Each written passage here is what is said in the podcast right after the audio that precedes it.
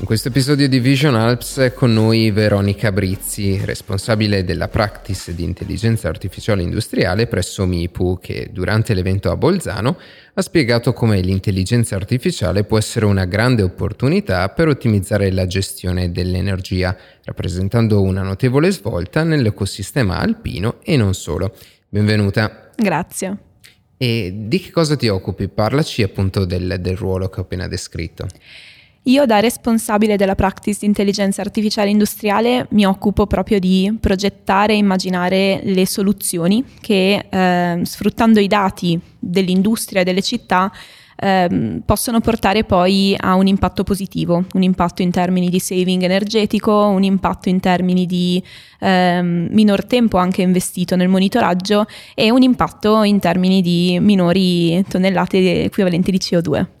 Ci fai qualche esempio di, pratico di, di questo, cosa vuol dire questo nella pratica? Sì, eh, le tre modalità principali in cui implementiamo soluzioni di intelligenza artificiale sono ad esempio il forecast energetico, quindi prevedere adesso quello che succederà nelle prossime 24, 36, 48 ore, oppure la manutenzione predittiva classica, per cui dirti in anticipo quando ci sarà qualche cosa che si rompe, tipico per le unità di trattamento aria, per i chiller, per le macchine industriali e può essere anche utile per tutto quello che è ad esempio le funivie o comunque gli impianti tipici della montagna, oppure il monitoraggio, quindi intercettare inefficienze, intercettare anomalie in anticipo per diminuire l'impatto in bolletta o comunque l'impatto in termini di costi o di rotture. Il primo punto che citavi è predire la, la, la produzione di energia nelle, nelle ore successive. Perché questo è importante? Immaginiamoci di avere un impianto fotovoltaico. Se io so in anticipo quando e quanto il mio impianto fotovoltaico produrrà, io posso sapere in anticipo se sono un utente domestico, ad esempio quando accendere la lavatrice per massimizzare il mio autoconsumo e quindi spendere di meno e avere un impatto ambientale anche inferiore. Se invece sono ad esempio un produttore industriale, posso decidere di pianificare la mia produzione proprio in funzione di quando riuscirò a massimizzare l'utilizzo delle rinnovabili. Quindi questo è un esempio molto pratico di come saperlo in anticipo mi dà la possibilità proprio di migliorare anche le modalità con cui gestisco la mia energia. E perché l'intelligenza artificiale? Perché è importante eh, anche in questo ambito l'intelligenza artificiale? I modelli di intelligenza artificiale sono in grado di imparare dai dati del passato per replicare in modo molto preciso quello che succederà nel futuro.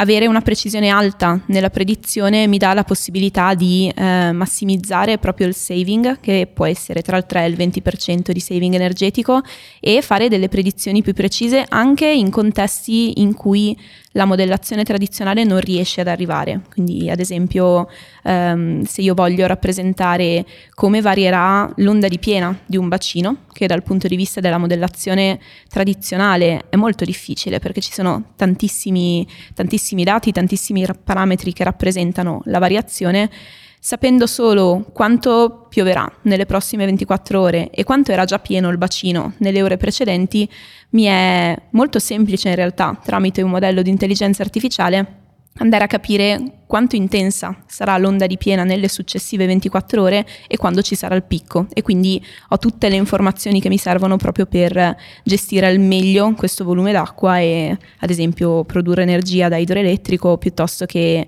aprire e chiudere le paratie in modo corretto per evitare che si allaghi tutto. Ok, e mm, per creare questi modelli immagino che servono delle grandi quantità di dati, giusto?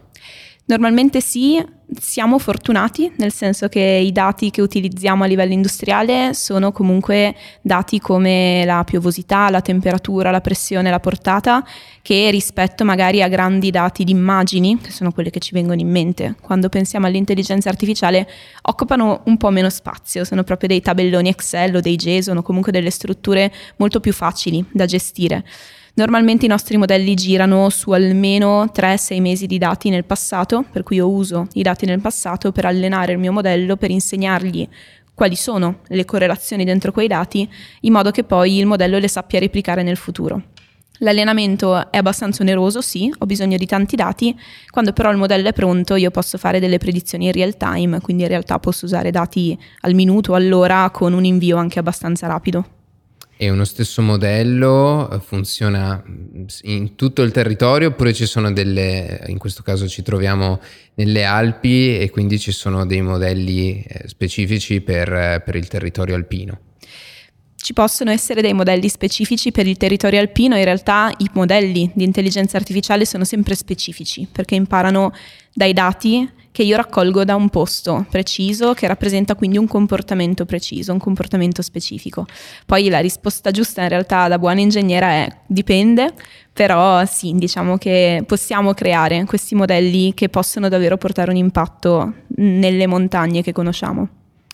Ehm, adesso abbiamo parlato della tecnologia, però qual è poi il, ehm, il risvolto pratico? Cioè qual è l'obiettivo ehm, che ci fa dire ok, adottiamo un sistema di intelligenza artificiale come, eh, come ci hai descritto per gestire meglio l'energia?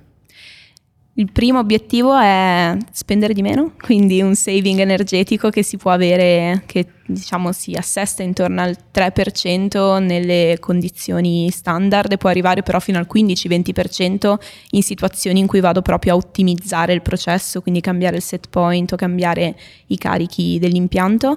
Um, diminuire anche l'impatto, mh, l'impatto proprio ambientale, quindi le tonnellate equivalenti di CO2 che vado a produrre perché riesco proprio a pianificare al meglio la mia produzione industriale o i miei consumi in funzione di... Quindi devo ricorrere anche meno all'energia non rinnovabile. Esatto, esattamente. E per chiudere ci fai ehm, un paio di esempi di pratici proprio in cui eh, vediamo l'intelligenza artificiale applicata magari in un caso all'ambito domestico e un caso invece all'ambito industriale. Certo. Nell'ambito residenziale, nell'ambito domestico, uno degli use case più replicati che proponiamo più spesso è la, l'ottimizzazione di tutto il sistema meccanico. Il sistema meccanico è unità di trattamento aria, pompe di calore, chiller, polivalenti, tutte quelle cose che fanno il freddo e fanno il caldo, in cui i modelli di intelligenza artificiale danno la possibilità di intercettare le inefficienze e quindi garantire il comfort termico all'interno impianti, del, scusate, delle stanze e degli ambienti senza, ehm, senza avere poi delle interruzioni e ehm, tutta la parte poi anche di ottimizzazione reale, ad esempio io vado ad accendere o spegnere le luci in funzione dell'irraggiamento esterno e posso andare eh, ad accendere e spegnere le luci anche in funzione di quante persone ci sono all'interno del, dell'ambiente. L'occupazione è un altro driver interessante anche per la parte di climatizzazione, quindi io vado a cambiare il set point in funzione di quanto caldo freddo fa fuori e quante persone effettivamente sono presenti, seguendo proprio una modellazione data driven in funzione dello storico. Questi sono gli esempi più pratici, poi chiaramente ce ne sono molti altri, ad esempio sulla manutenzione predittiva sugli ascensori oppure sul monitoraggio proprio energetico del, dei grandi stabili. Va bene, grazie Veronica per questo intervento, a presto. Grazie mille a voi, buona continuazione. Così si conclude questa puntata di Vision Alps che abbiamo realizzato a Bolzano. Potete recuperare tutte le altre puntate di questa tappa sulla pagina principale della piattaforma di podcast che utilizzate. Alla prossima!